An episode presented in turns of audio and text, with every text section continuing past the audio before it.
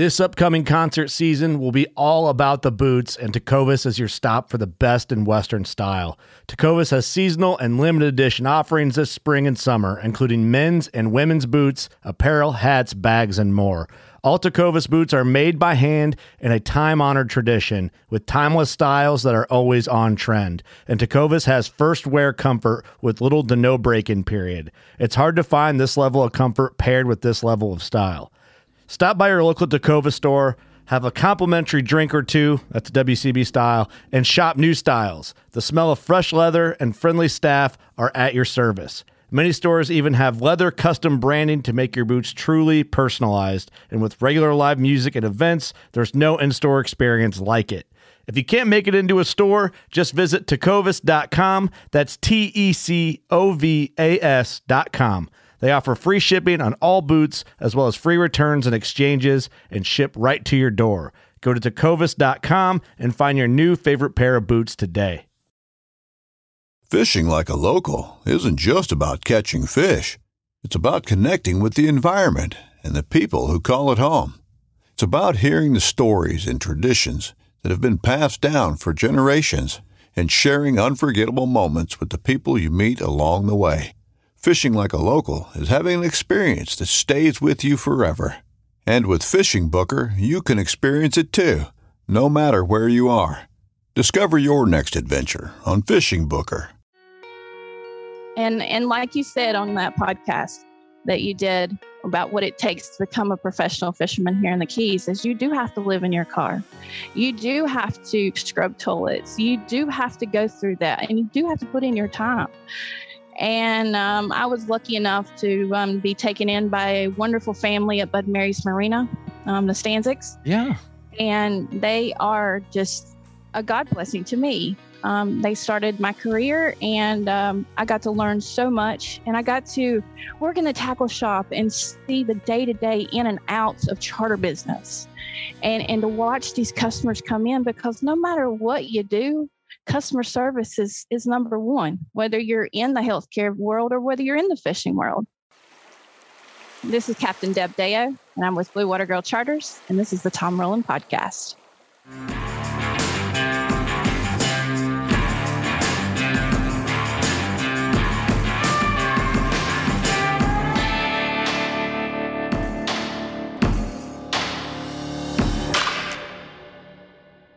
Welcome to the podcast today. I love to find stories of people that change their life, people that pursue their passion, people that make it happen. Do something extraordinary, do something that people thought that they couldn't do. People, you know, doubt, doubters.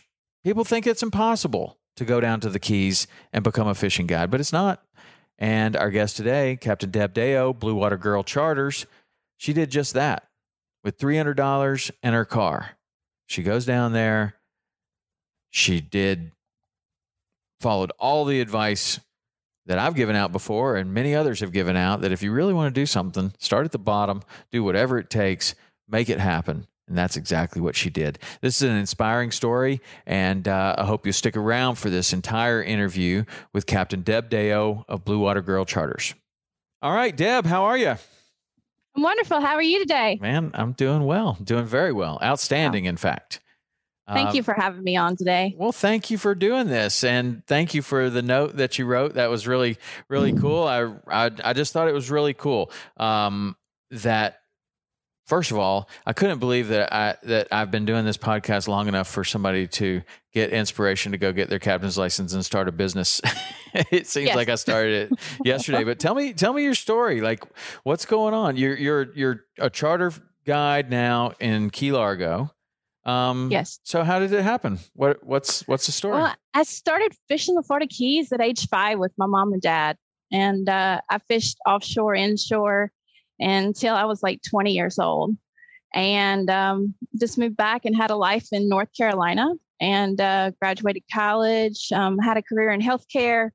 And one day I woke up and I was like, you know what? I really want to fish, you know, and you're such an inspiration because, you know, you you've taught me so much from my couch Really? To become who I am today. really? Yes. Like what? Yes. Yes, absolutely. You know, anywhere from knots to uh, stalking a, a, a, snook and the right jig head to use and the tackle.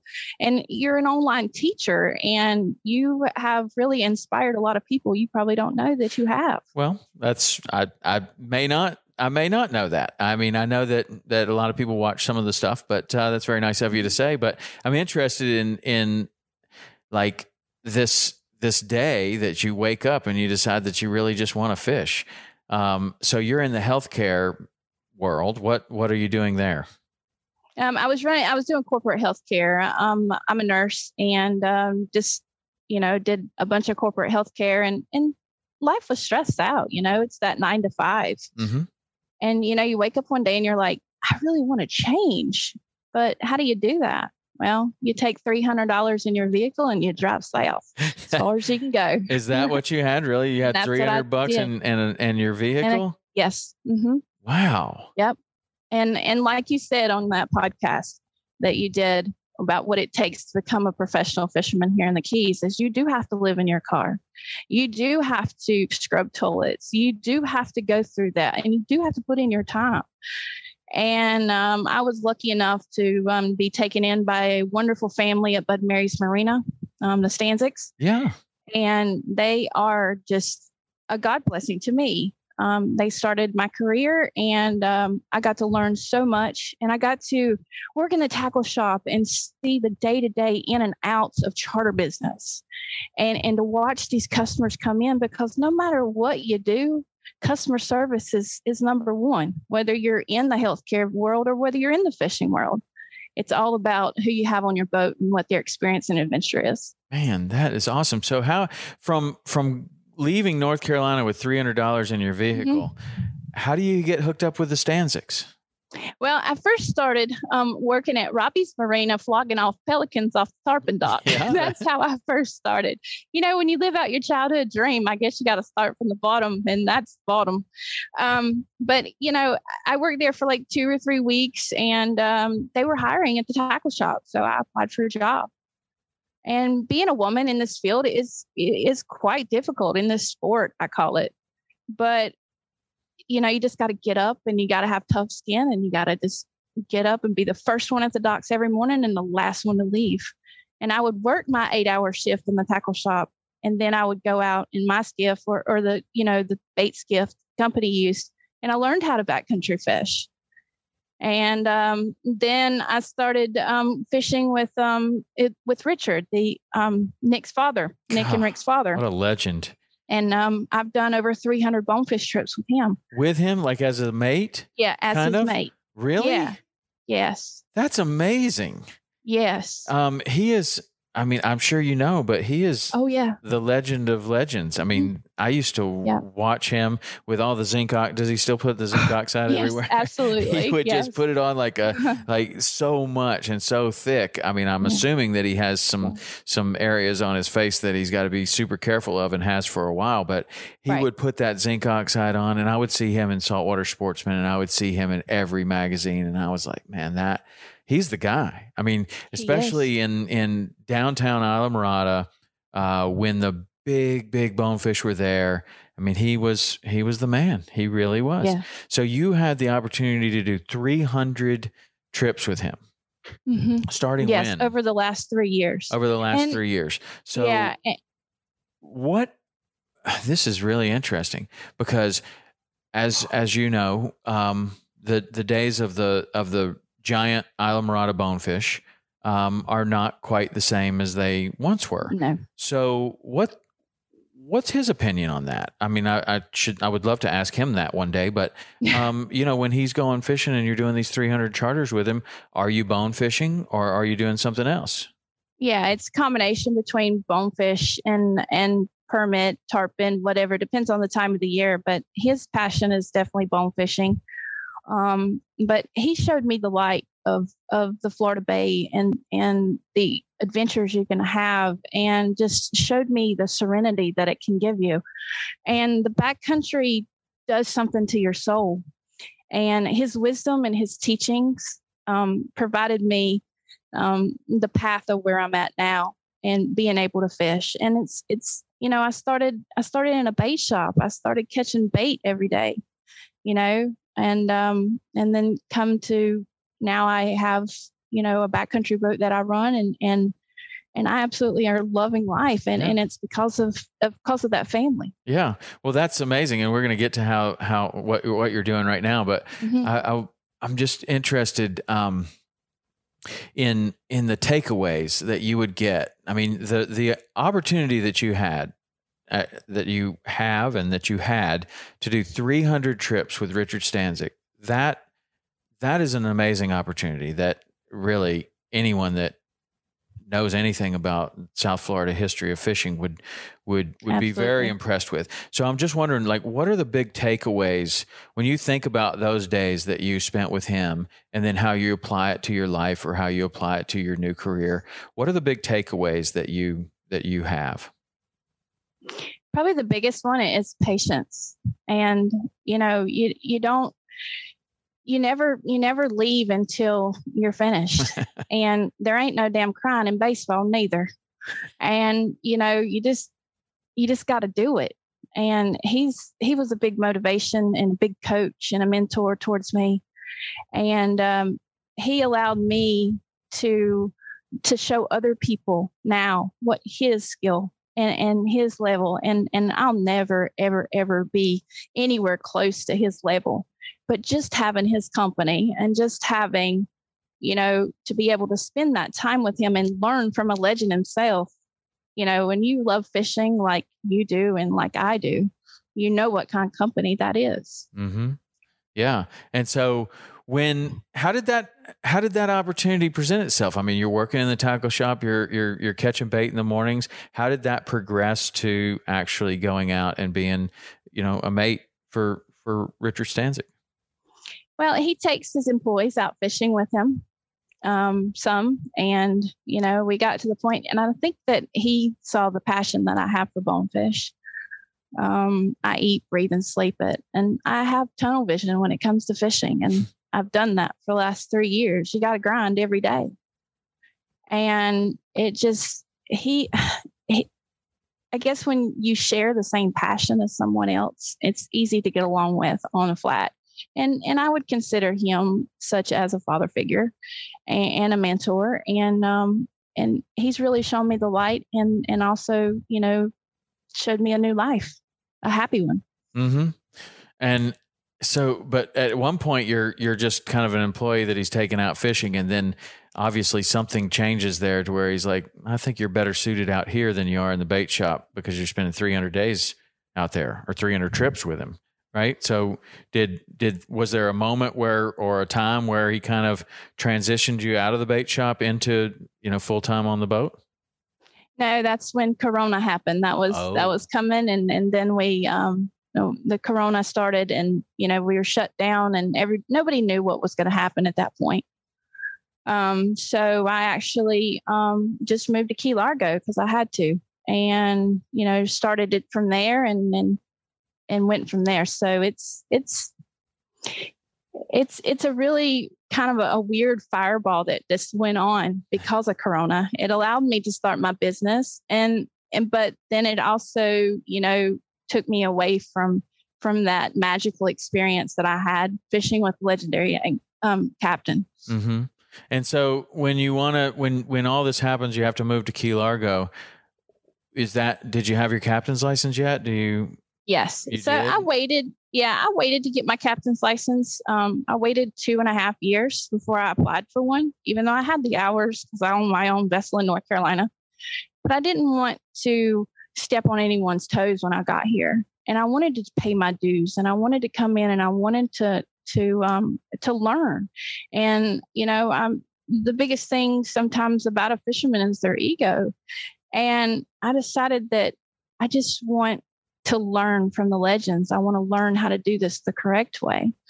And so I waited um, a little while and then I went online and um, and uh, you probably know Mr. Flynn Smith. Oh yeah, I want to have him on the podcast so bad. Yes, he has been responsible for virtually every yes. fisherman's captain's license that you've ever heard of.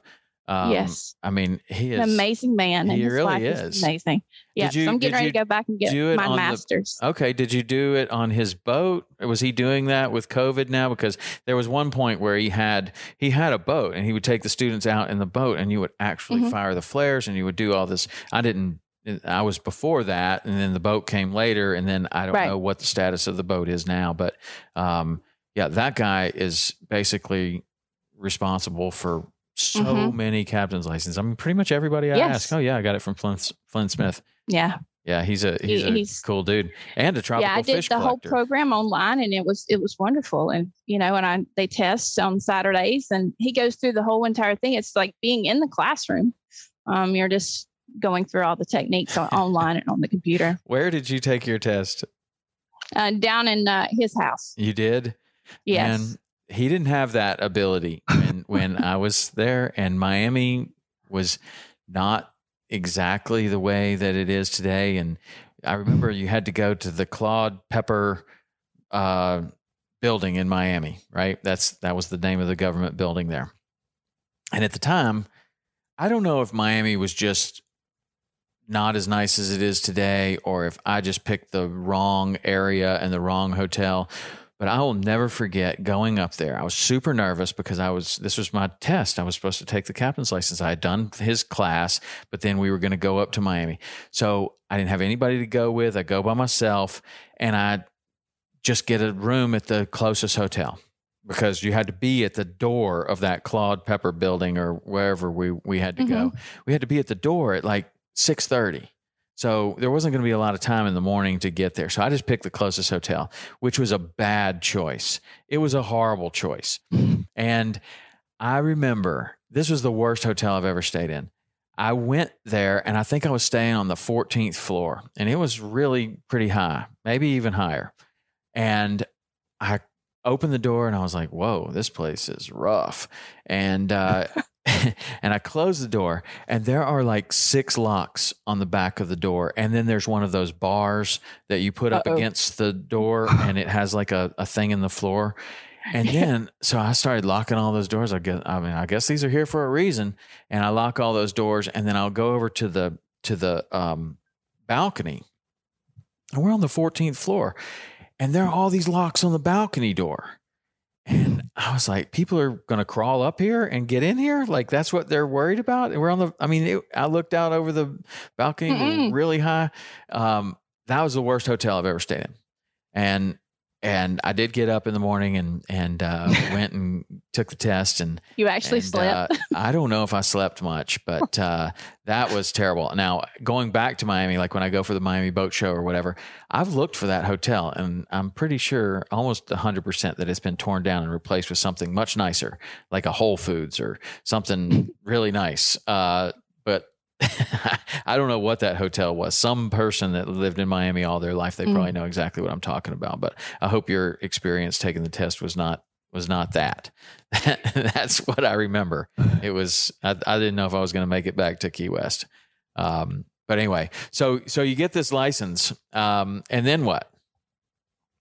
and I just I start fishing um, every day. Um, I fished 300 years, uh, th- 300 days in um, in 2020. Wow! And so I you got did. your own boat, or how did you? Yeah, I When- do. I have a 16 foot chaos, Okay, um, bonefish edition. Um, beautiful. She's got um, white gunnel. She's got that Carolina flare. nice. I love that. And so, So- you got you buy you're able to buy this boat from working at the tackle shop and uh, Mhm. and and going out and being a mate. hmm That's awesome. Yeah, That's awesome. and and then I took a job um, running a um, well, I took a job as a mate on a, a 30 foot game fisherman here in Key Largo, and that's really kind of what moved me to Key Largo because I had to, you know, I had the backcountry boat, but I did that more um, for fun, Mhm. but I had to make money somehow. Um, Yeah. So I I took a job as a mate, and um, something happened to the captain, and um, I was said, "Well, you can run this boat. You do it." So here I am running a, a 30 foot game fisherman, single rudder, single screw, 315 uh, Yanmar. you know, I mean, it's it's it's quite a big change from a from a backcountry boat to an offshore boat Wow. and um, so I um, I run that now and um, run a few trips on it, and um, yeah, it, I, but my love is in the backcountry. It's gonna. I want to be there full time. So, what will it take for you to get back there? Um, I don't. I don't know. Um, I mean, are you May- running any trips in the backcountry right now? or yeah, I'm doing some bonefish charters and Okay. stuff like that, and I do some stuff offshore, and then I also um, work is is I'm kind of running a boat, but in, in the process of learning, because all of us captains, we always just want to learn, learn, learn. So I'm actually running a private gig down in Key West on a 70 foot Hatteras. All right. Good. Well, you're at both yeah. ends of the keys. You couldn't be further Exactly. apart from your two jobs. yeah. So, but you know, offshore is what I grew up doing with my father. So, um, I, I enjoy the troll. And, um, but you know, it, it's something about sight casting and, and something about being out there in skinny water and seeing the monsters and, and eh, that come out of there and the environment around you and the serenity of just watching nature. yeah. So Well- that that's that's what I'm going to do. So if you if you were to blue sky it, and what what kind of uh, what kind of customer base would you most like to have um, if you were able to fish like that every day? What kind of what kind of customers would you most like to have? um, I'm really big in promoting women's fishing. Mhm. Um, I um, I'm on a board um, called um, Sisterhood Fishing, and there's a bunch of us that fish all around the United States. And uh, I travel and fish with them, or they come down here and fish with me. And I I want to introduce women into this sport and show them that you know they can. I, I go to the boat ramp and I put my skiff in every day, and I take it out every day by myself. You know, I I you can you can do anything that you put your mind to as long as you have passion for it. So and and that's that's what i do. But um pr- promoting women and, and bringing them in the sport and showing them that you know the outdoors is fun and and and you know the beaches on the islands or the crocodiles or the uh, the roseate spoonbills i mean just the the nature out there. Um but women and children and small families are are definitely and what i enjoy Mm-hmm. teaching Why why do you think there are not more? I mean, like like when you explain that to me, you're like you, you want to promote that. Why is it a challenge? Why why are there not more women in in fishing? Why is it a male dominated sport? because fishing's hard And that's why women don't like it? But women do like it. Like, they that's what I'm love it. They love it. Absolutely. But it takes a lot. You know, I put in 14, 15 hour days every day when I fish, you know, and I, I'm at the boat ramp before dawn and I'm back at sunset or a little after. And, you know, and then by the time I get home and I wash my skiff and, and you know it's i'm putting in some days Right. and some hours Well, yeah, of course. As a that that's on the guide side, but let's put yourself in the in the position of just an angler, just a tourist. Why why is just why, in your opinion, as a as a woman that likes to fish, why is it that more women like like we always talk about like the growth of fishing is going to be in women and in children, um, and that's mostly because it's a male dominated sport right now. Correct. What what are the reasons? Why do you think that is? I mean you just said that it you know on a guide on a you know you're Mhm. doing 15 hour days but you don't necessarily do that as a, just a tourist. You could take a half day. Why is it that Right. fishing is is is you know thought of as male? And and I think that um you know when you get to offshore and inshore, I've seen a, a lot more women into this sport, and I've seen you know these flat flats guides and and and backcountry guides, and and there's women on board now.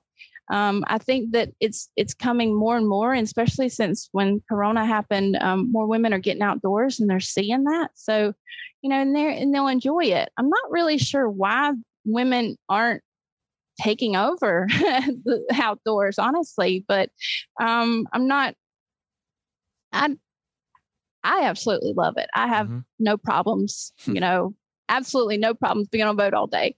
Some women just don't like that sun. Some women just don't like that experience. So you know well you some just men it's, don't it's too. every i mean eh, exactly. It's cup of tea. Yeah. It's what is your cup of tea? Yeah, but I always wonder, like you know, when you talk about growing, growing fishing as a sport, one of the Mhm. biggest things is that fishing, uh, fishing and hunting both are kind of a, they're kind of a passed down sport, kind of a passed down tradition. So if your grandmother, grandfather likes to fish, and they teach you how to fish as a as a child then you take that with you for your life and it seems like for a while before corona um, we that was something that the fishing industry was kind of like wow we're losing kids. We're not Mhm. getting these new kids. We're not getting this and especially in the hunting of you know how do you incentivize people to pass it down? How what are the reasons why you know kids aren't necessarily fishing? That's pretty easy to me. I mean there's there's video games there's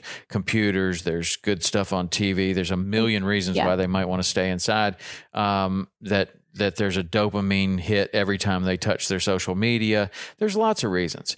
But um, with women i just kind of wonder like what what the major challenges are. I mean i'm sure it's really hard to walk into a tackle shop full of a bunch of dudes drinking coffee and telling jokes and and you're kind of like okay i i need a dozen shrimp you know like I, that's kind of an uncomfortable situation but that's an uncomfortable situation for somebody from out of town. That's an uncomfortable situation from if you've never walked into the tackle shop before. It makes it even doubly uncomfortable probably if you're a woman. But Mhm. what do you think are the big challenges to overcome? What are, were the barriers? Um, probably the biggest challenge is is um is couples fishing. You know, a lot of a lot of women they they want to either go with their husband or they want to go with their significant other, whatever. But if women would come together and fish together as a friendship and a bonding thing, I think that that would inspire so many because when you're around a strong woman, um, you know, it, it, it determination happens. Good things happen out of that. So, um, you know, getting more women together and fishing together versus, you know, let yeah, let, let your husband go out on, with this backcountry guide and you go out with me, you know, and and we'll see, you know, what we can do. But it's a different experience when you have a woman on the boat, I think, and it's a different experience when you have a woman in the tackle shop. And you know, those women were more comfortable when they came in. They buy that dozen shrimp or whatever they were buying at that time mm-hmm. and it's that it, it's teaching from the beginning it's teaching oh well you know what a, this not this not you know and you know just getting them in and getting them involved and Yeah. then once they get involved their children become involved i was extremely lucky to have both of my parents into fishing and i did it a lot and i've i knew at like age 10 i was going to be a tour captain Yeah. i knew really i just knew yeah i knew Wow, that's I knew cool. that when I when I was here at the Keys that I was going to be back here one day. I just didn't know when. Hmm. So That's terrific. yeah, Um, yeah, there's there's uh there is something to uh the women getting together and several of our other guests. I've had Cheyenne Orvis on. She does a bunch of uh women's trips uh where they get together and you know, she just kind of tries to, you know, make it real casual where you know, you just get together, no dumb questions. Let's just show you kind of a few things. Uh, the Gale Force twins, they're doing a good job of that. Yes, they Um, are. Yourself, great girls. um, yeah, they really are. They're they're they're awesome, man. I, They're I an like that. inspiration to women anglers out here, and, and and a lot of the kids. And and another one of your guests is uh, is Chasten. She's Yeah. is- Oh yeah, of she course. is, she was the first wonderful guest. well. yeah, so she's she is. Um, I remember seeing her walk the uh, the docks at Bud Mary's and fishing with Nick before, and you know, she's she's really made leaps and bounds, and and and such a wonderful, wonderful heart that girl has. Yeah. No, she she she's great. Um, she's been she's been true to her mission since the Mhm. since before I even knew her, and that Mhm. was what drew me to her. Was like this girl's like really trying to do something much bigger, you know, by helping others, and and uh, that was the reason that I reached out to her and. Yeah, she was the first podcast guest. That that's uh, yes, she's great. I really that's like her. awesome. Yeah. Yeah. Um, so, um, what uh, what are you doing now? What are you fishing much now? Right now? Yeah, I I fished two days ago. I went bone fishing two days ago. I still trailer my skiff down to um, the Lorelei and put in and and go from there because you know a lot of your your nice downtown Islamorada flats are right off of there. are. So yeah, your so um, What's your opinion of the bone fishing? You seem to be doing a ton of it with Richard Stanczyk. You're doing a ton of it yourself. What's your opinion of the of the Islamorada bone fishing right now? Um, well, of course, I, I believe, like you said earlier, it's definitely not what it used to be. Um, I've seen some videos that would just absolutely blow anyone's mind of the tailors that used to happen. Um, you know, and we just don't have that now. But when we had, um, you know, that fish kill back in 2016, I think it took a, a lot of the bonefish away, and now they're starting to come back. Um, Mhm. I I caught um, quite a few the other day, and and it depends on you know what the conditions are. But our flats are coming back. Our grasses are Mhm. starting to grow you know they're starting to you when you get up to a flat and you pull onto a flat and you see nothing but nature around you and activity and you want to see that and and luckily come back into that you know downtown Islamorada that's all starting to come back and even our oceanside flats are too Mhm. so i'm very excited about this season with bone fishing and and the more that i can get out there and the more i can chase those fast suckers i will and what's your favorite way to fish for them? Do you like to fly fish for them or bait? Chum? Um, I'm a like? bait, yeah, like Yeah. like spin tackle bait. Um, and uh, I do fly fish. I don't do it as um a guide. I'm not there yet. Um, but I do enjoy it. Yes. What about Richard Stanczyk? What's his bait of choice? Is he a shrimp guy or a crab guy? He's a shrimp guy. Of course he is. Matter of fact, I used to have to. ta- I used to take care of his shrimp for him. uh, uh, when and why don't you tell me how he likes to have his shrimp taken care of? I could probably learn a thing or two. so um you know it's just he has to have the most perfect shrimp they have to be all hand picked they have to be a certain size they have to do this and you know when you're when you are legendary on what you do and you're known for that then you're going to learn the the best so like i remember this one trip we went out we went he was getting ready to go to the bahamas and blue marlin fish and he was like i need some bait and this and that so we went and uh, caught, I think I caught like 43 ladyfish that day. we sat out there in the mud and we were just tossing jigs, tossing jigs, tossing jigs, and and and catching all these ladyfish. I had ladyfish slime from head to toe. I guarantee you, I mean, you did. it, I smelled awful. That's the- that's the dirtiest terrible. fish there It is in the ocean. nastiest, stinkiest, but it's easy to rig when you're marlin fishing. And you know, it's it's um you know stuff like that, and and you know we get a thousand shrimp in from the shrimp truck, and I'm over there at the at the the bait sealing machine for two or three hours sealing up shrimp so he can take it on his plane and go bone fishing over there.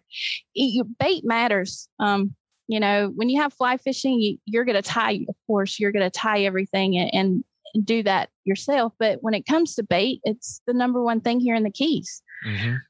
You know, um, Yeah, and and the the supply of bait. You know, did what did you see uh, for a big marina like like Bud Mary's? Eh, Did did their shrimp? Um, did they have difficulty getting any baits? I don't usually stop in there to get bait, but I don't know what their bait Usually- situation was all the yeah. throughout the Corona. Well, usually of all the bait shops in the Upper Keys down to old Pass where you are, um, Bud and Mary's usually does have the bait Yeah. more than anyone. Um, but that's because of the relationship of the bait suppliers throughout years.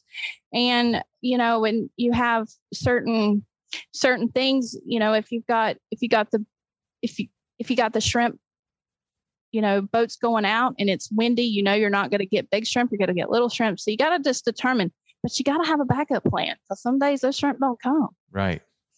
Yeah. So, but they don't come to they don't come to smaller marinas and and obscure marinas more Mhm. often than they don't come to Bud and Mary's. I mean, Bud and Mary's is that's that's a king marina. I mean, that is it's that's sport top- fishing capital of the Right, world in right. Islamorada. And when, if you talk to any charter captain, any, any guide, you know, at one point, at one point, they either worked or mated or were on a boat at some point of their career at Bud Mary's Marina. So, you know, it's it's the number one spot to be and and and it's a good place to and and it's a family place and it's it saved my life. I did have to say that. Yeah. How? Yeah. Um, just introduced me to a passion that that I never thought that it could take me to where I am today.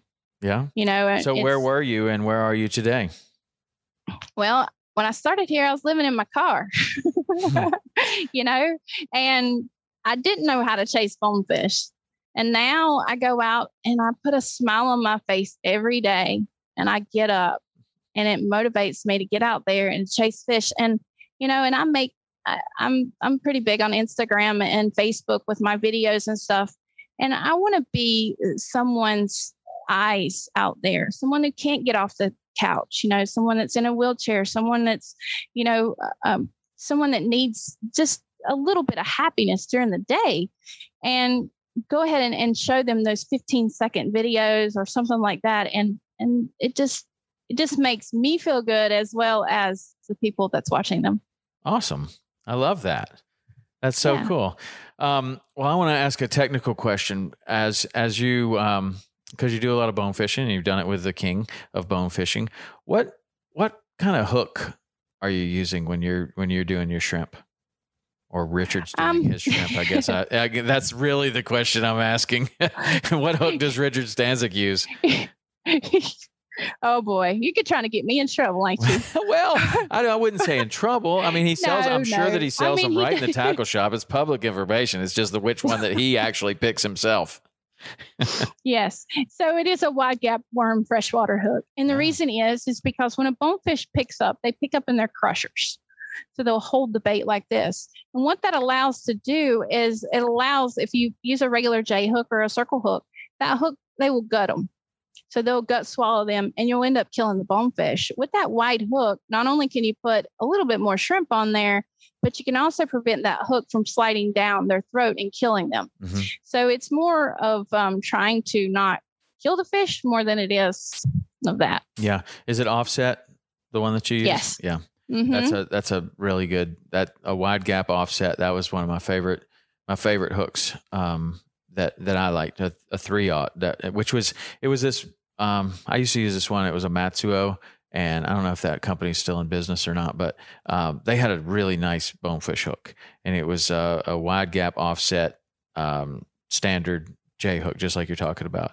Mm-hmm. And mm-hmm. uh, I learned that trick from uh, that's what you know Mark Krowka used something similar, and I was like, whatever he uses, I'm I'm I'm on board. Like mm-hmm. obviously mm-hmm. he's catching a lot Absolutely. of fish. So, and and it sure it certainly did uh, improve my fishing right right away because I was using some other kind of hook. Couldn't rig the shrimp right, you know, and then yeah. once I got, you know, that longer shank, wide wide gap, then uh, it was almost like it, it went to almost 100% hooking um, yeah. right away it's amazing what a little detail like that can do. Yeah, and and you know another thing is like even the length of your leaders to your hook size to your reels and your drag set and everything. It's all into a, a, one motion. You know, it even comes down to how many buckets you have in the boat. I mean, it it's but how that, many buckets you have in the tight. boat. What do you mean? yeah, because well, you know, you you want to only take out a few shrimp at a time right. to put in your bucket and leave the rest of them in live well. So I mean, you got to have that. So it there's there's a different technique to different things that we do um, but you know being in that routine with him he got me to where i did the same thing over and over again for like 10 or 12 trips and i was like okay i got it i get you i mm-hmm. understand mm-hmm. and you know he he told me more than one time there ain't no crying in baseball and you know it's you get up and you do it and if i didn't have that i don't i don't know where i would be today be yeah. honest with you yeah, well, I mean, fishing and well, I mean, there's lots of things that that can provide that for lots of people, but mostly it's passion. Mostly it's it's passion, mentors.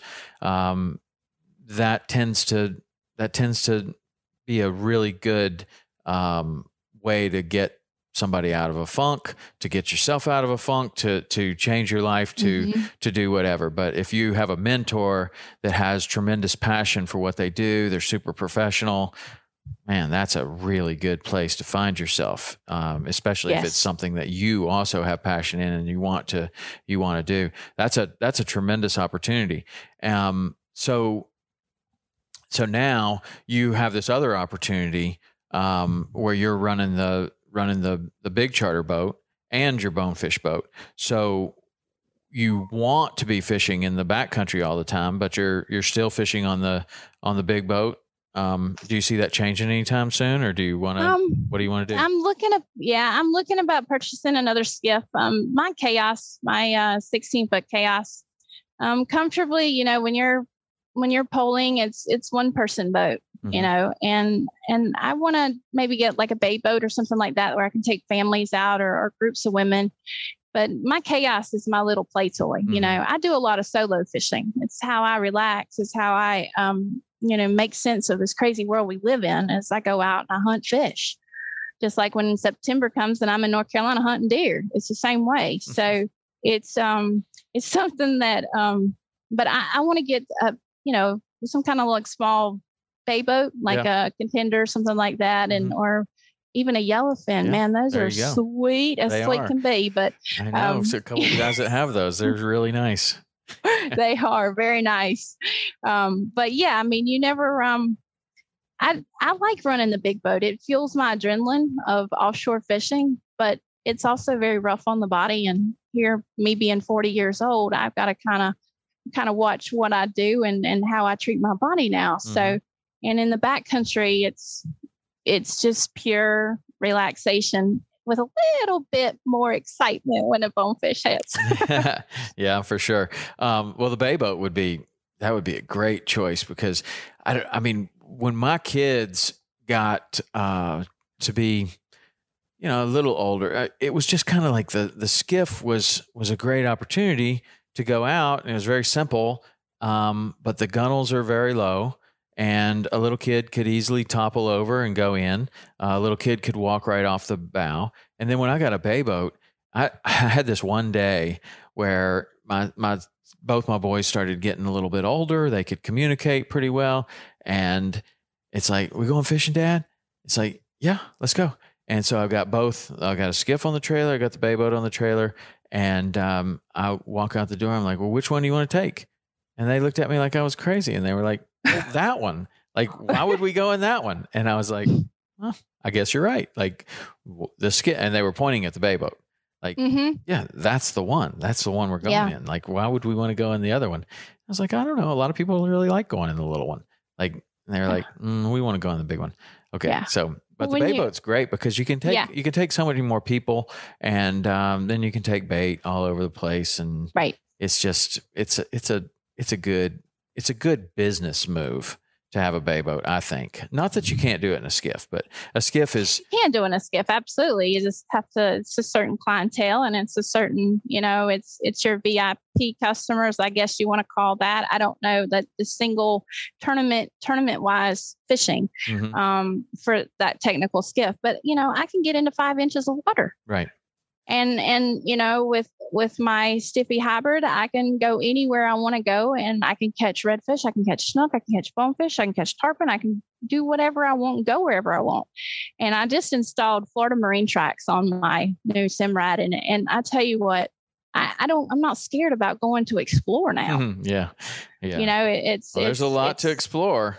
there's mean, a whole lot to explore but you know now i feel safe now that i can do that Mhm. so um but i think honestly like if you if you have the opportunity you really need three or four boats to live here in the keys you need a skinny water skiff you need a center console and you need a bay boat and you need an offshore boat so you know and then whatever you're going to go chase that day you just pick whatever boat you want now that's Yeah. in a dream world Yeah. maybe Well, we'll get there You can also, well, you can get there for sure. You can do, you can make anything happen, but uh, it's also nice to have friends. Like you got your your friend that has a skiff, and you got your uh, like if you own a bay boat, then you got your friend that has a center console, and then you got your friend that has a has a big offshore boat, and uh, Mhm. then you don't actually have to own them all because sometimes, like they said in Fight Club, sometimes the things you own will own you, and that is the way that it goes with multiple boats. Sometimes is you know the, the best thing you can do for a boat in saltwater, in my opinion, is to use it every single day.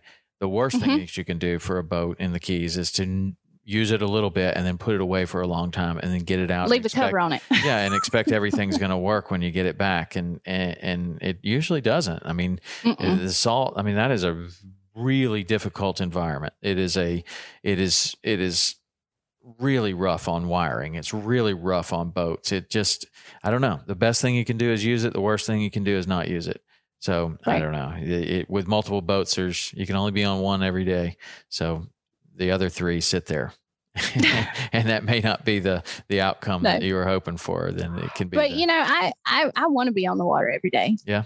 i want to be you know yeah, i want to you know what i really want to do and i uh i had this this thing about this key slam thing that i want to that i want to make up and it's catching a sailfish and catching a bonefish in the same day okay. And that is um, two of my favorite fish that I love to chase. And I think that's why I fish a little bit on the offshore side and um, and now fish on the inshore, you know, too. And and you know, there's there's no fences in the ocean, Mm-hmm. but there's a way that you can to do both of those. Um, and um, two of the fastest fish here, and and and it's just it's just something that excites me inside to, to catch either one of those. Yeah, that's cool. Well, you can certainly do that out of a bay boat on a nice day. Oh yeah, can, exactly. You can go out and so that's what it, that's, easy, and and you can yeah, catch a bonefish. and that's probably the next move I'm making is is a bay boat. hmm Um, I'm not I'm not ever going to get rid of my skiff though, you know, 'cause that's my that's my baby. Yeah. So, um, but um, I think a bay boat would make a lot more sense right now versus you know a big offshore boat. Cool. Well, when you um you, you inspire people, I'm sure you're getting some um some messages and emails about you know people seeing this big transformation you made in your life. Um, what what kind of advice would you give somebody that is in a place that they're not happy with right now or unsatisfied with? Maybe it's not a bad place. Maybe it's just a place that Mhm. they don't particularly like, similar to the situation that you were in. What what kind of advice would you give them? I mean, maybe they don't want to be a fishing guide, but maybe they want to Yeah. do something else. Like, but they're just unsatisfied where they are. You got to change your life. You do. You just you know you got to just full send it. Two jump two feet in. You have to. And what if you have a passion for something, it's going to lead you to great things. And um, I um I, I tell people that just don't give up. Mm, there is there is the light at the end of the tunnel. It may take you a while to get there, but as long as you have a good heart and you're good to people and you won't know wrong for people, and that'll give you enough great karma to get through life. And um, as long as um, you don't do people wrong, and um, they'll the world and and and the environment will take care of you. Nice. I like that. What was the what was the hardest thing for you in this whole journey? Do you think when you look back on it? What are the things that you're most proud of that you that you uh, overcame? Challenges that you overcame. Um, you know, just probably uh, getting into this fleet, this Islamorada fleet. You know that that was a big challenge. You know, working in the tackle shop, I got to know a lot of the captains and uh, um, a lot of the guides, and um, they're real people and they're great people and they're awesome fishermen. And you know, giving them and, and I was booking charters and, and running bait and and being able to give them that um, made them more respect me because you know I'm I'm not following fishing for the money.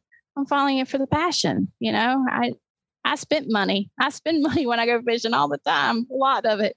But you know, I just I- think that just being a woman and, and getting into a skiff and, and getting um, on my own boat and, and becoming a captain, and I had some hard roads, but there is some wonderful people on this island. And and Islamorada, you know, they say it's the heart of the Keys because it's in the middle of the Keys, but it's the community there. Mhm. You know, it takes a village, takes a village to raise a guide, they say. And it's, it's very true. And if it wasn't for people on that island um, supporting me and giving me the opportunity to live my childhood dream, I wouldn't be here. Yeah. I really wouldn't. Well, there are a lot of good people there, and there's certainly a lot of good Yes. fishing guides, and there's certainly Yeah. you you have you have carved out a place for yourself, like in the most. I mean, really, when you think about it, you you left with three hundred dollars in your car, and you went to the most intimidating, the most competitive, the most challenging place that you could possibly go. I mean, maybe you could have showed up in Venice, Louisiana. That would be another one that would be intimidating and challenging and and, and difficult to to to carve out a niche for anyone, no matter what your background was, no matter how good you were at fishing, no matter what.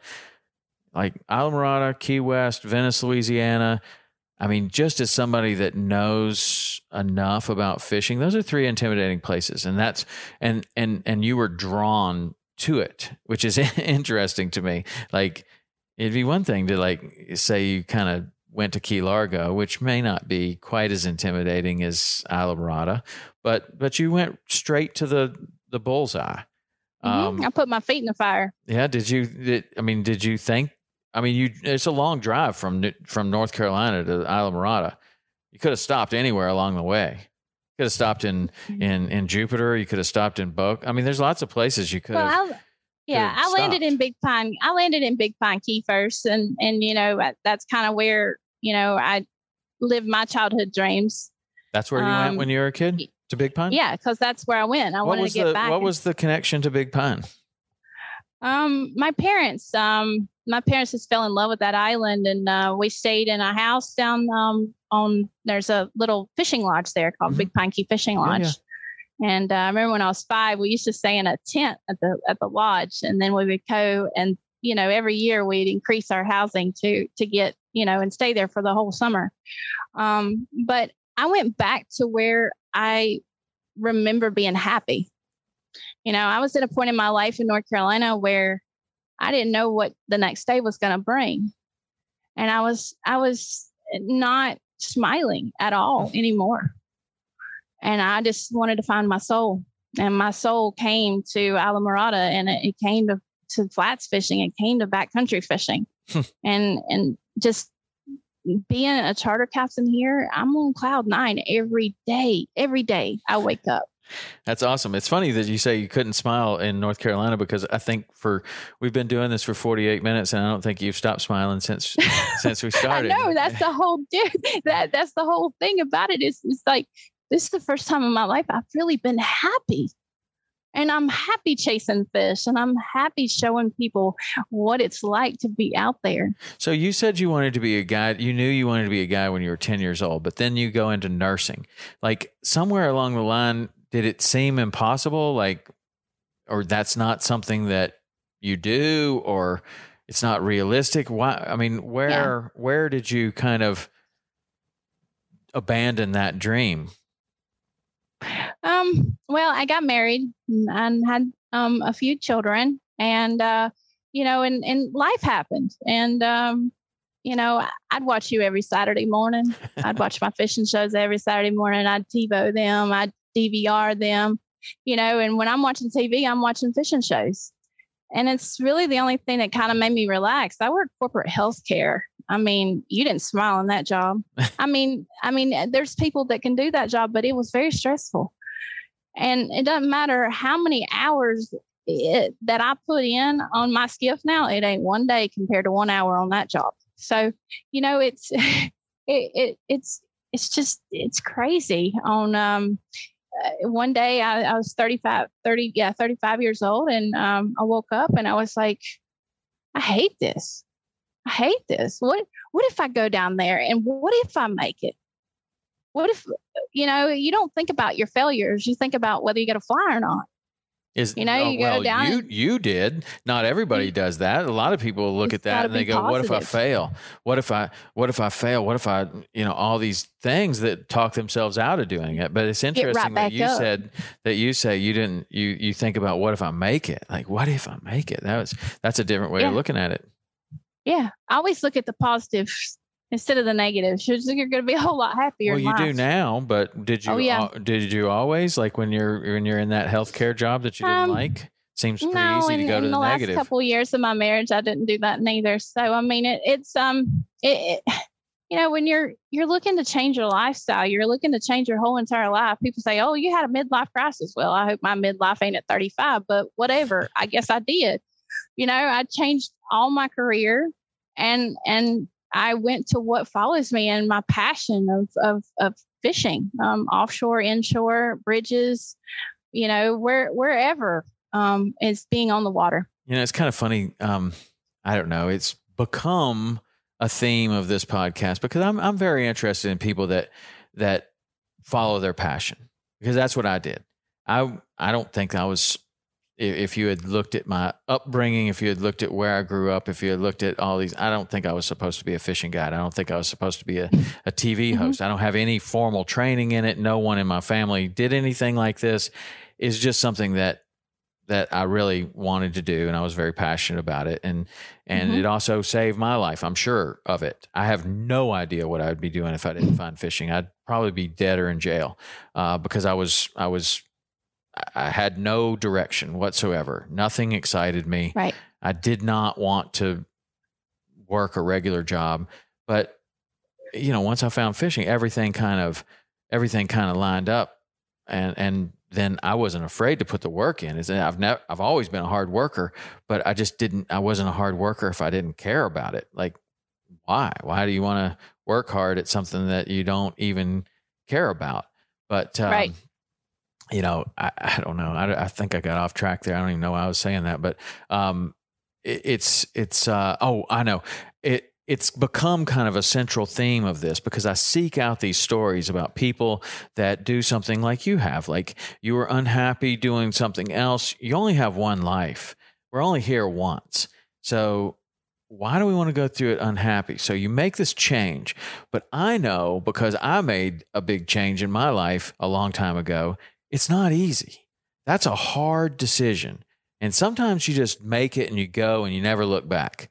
But other times, there's all these things that you are thinking about that are like, what if I fail? What if I, you know, there's all these uncomfortable situations that you get yourself in and millions of chances for you to to throw your hands up and say, I, I knew I couldn't make it. I, but but the people that don't do that and actually follow through, I'm fascinated with those stories.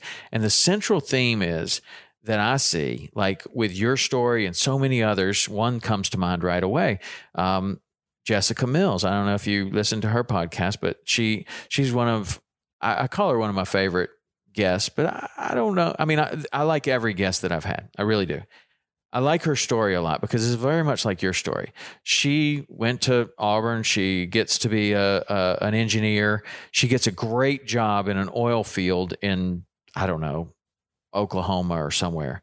And she wakes up one day and she's like, "This is not what I thought it was going to be. This is terrible. I don't want to do this. Yes, I know I'm going to make a lot of money next year, but I really don't want to do this." And so she goes back to something her i mean it's very similar to what you just said. She thought about what made her happy. Where is her soul? Where is her heart? And she goes back to the appalachian trail because there was one time in her life where her grandmother took her someplace and she saw this sign and she said what's that? And she said oh well that's the appalachian trail. And she said what's what is that? And her grandmother said well you could get on that trail right there and you could walk all the way to maine. And and that put like this thought in her head that Mhm. subconsciously, I guess, is still there all the time. And she hadn't thought about it for years. And then she's out here in, in Oklahoma and she thinks, what would make me happy? And she immediately goes right there to the Appalachian Trail, like something that happened in her youth Mhm. and, uh, and gravitates towards it and actually follows through and does it. Like, and then she did the Continental Divide Trail and she did the Pacific Crest Trail.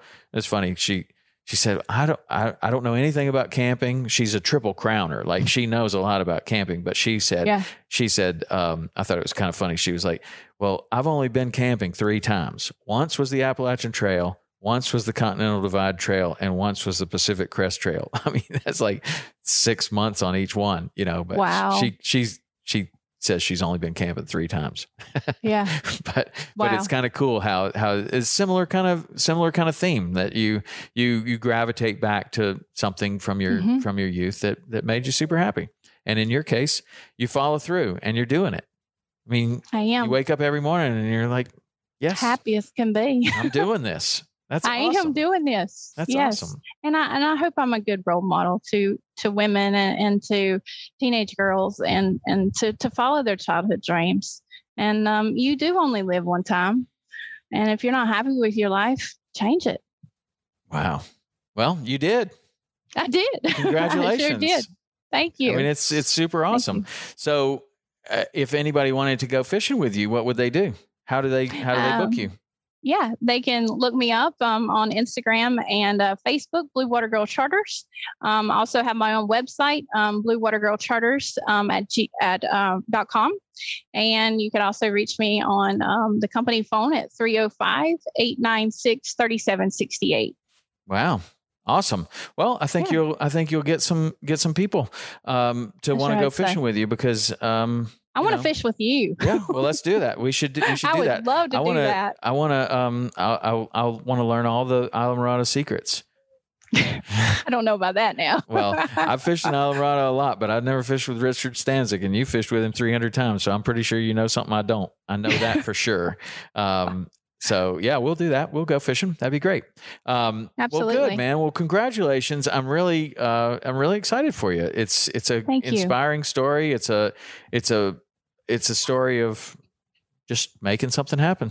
That's Make it happen. it's as simple as that. You Yep. aren't happy, you make Jump it two feet in and full send it. I love it. That's awesome. yeah. Well, good for you. Good for you. Well, thanks for coming on the podcast and telling your story. I really appreciate it. And um, if you're looking for a, a a good fishing trip, this is definitely one. I would definitely go with her. Yes. And um, you're you would you would fish out of Islamorada. You'd fish out of uh, Key Largo. You'll fish out of yeah, anywhere. I fish um uh, Upper Keys. Mhm. Um, I would say anywhere from Long Key to Key Largo. okay. Awesome. Yeah, that's um. I really love Lower Matecumbe. Honestly, that's probably the you know in the downtown flats. But Mhm. um, yeah, it's it's a special place. Yeah, it is. All right, Deb. I know you got some fishing to do. You got uh, Absolutely. yeah. I'm going tonight. Are you? I'm getting ready to leave now. Mhm. you going tarpon trip tarpon trip tonight or where you got? Um, no, I'm actually um gonna go fish the last of the tide for the bonefish over here at the airport flat. So it's get you off of those Key Largo. bonefish. Can't get Just off of don't- the yeah. bonefish. I, I can't get away from them. I love them. That's good. They, they are so cool. That's good. That's awesome. All right, Deb. Thank you very much, and uh, we'll have you. you on again. All right, sounds right. wonderful. Thank you. See ya.